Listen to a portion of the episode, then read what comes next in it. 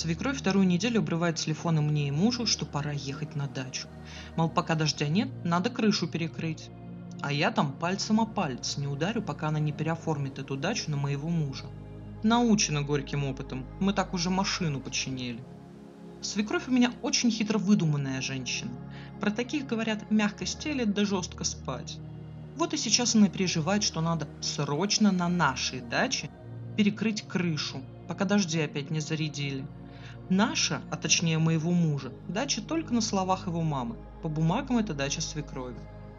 Она еще прошлым летом громогласно объявила, что переоформит дачу на моего мужа, но вот и ныне там.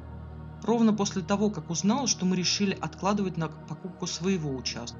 Мол, зачем деньги тратить? Вон стоит дача.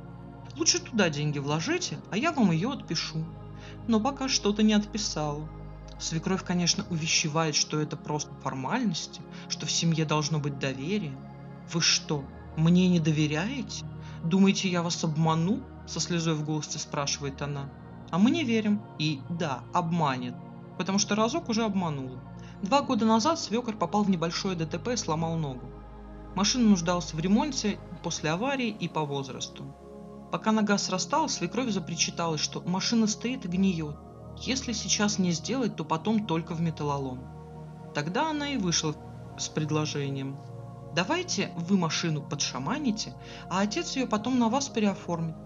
Куда ему ездить уже? Доездился. А тут так жалко вещь, простаивает и гниет. Муж почесал в затылке и решил, что для первой машины отцовская сойдет. Как раз чтобы опыта набраться, а потом уже новую брать. Я была только за.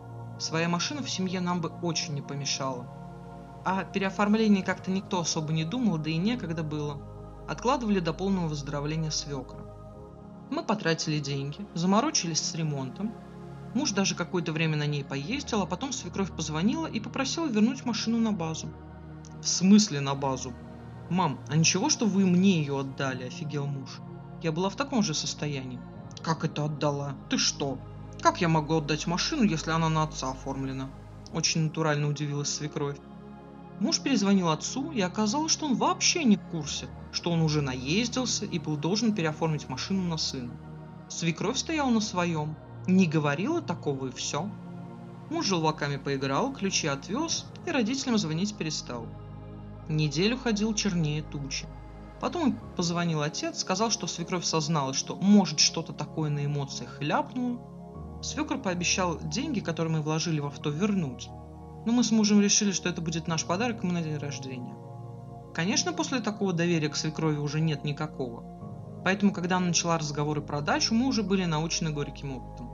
Муж сразу заявил, что если мать хочет переоформить дачу, то он готов прямо завтра всем этим и заняться. А уже потом мы будем ездить, поправлять забор, перестилать крышу и заниматься прочими улучшениями. Если нет, то мы продолжаем копить на свою. Дожили. Без бумажки уже роднее не верят, сокрушается свекровь. И не говори, поддакивает муж, такие времена пошли. Даже родственники обманывают. Теперь мы с мужем делаем ставки. Переоформит свекровь на него дачу или придумает что-то новенькое.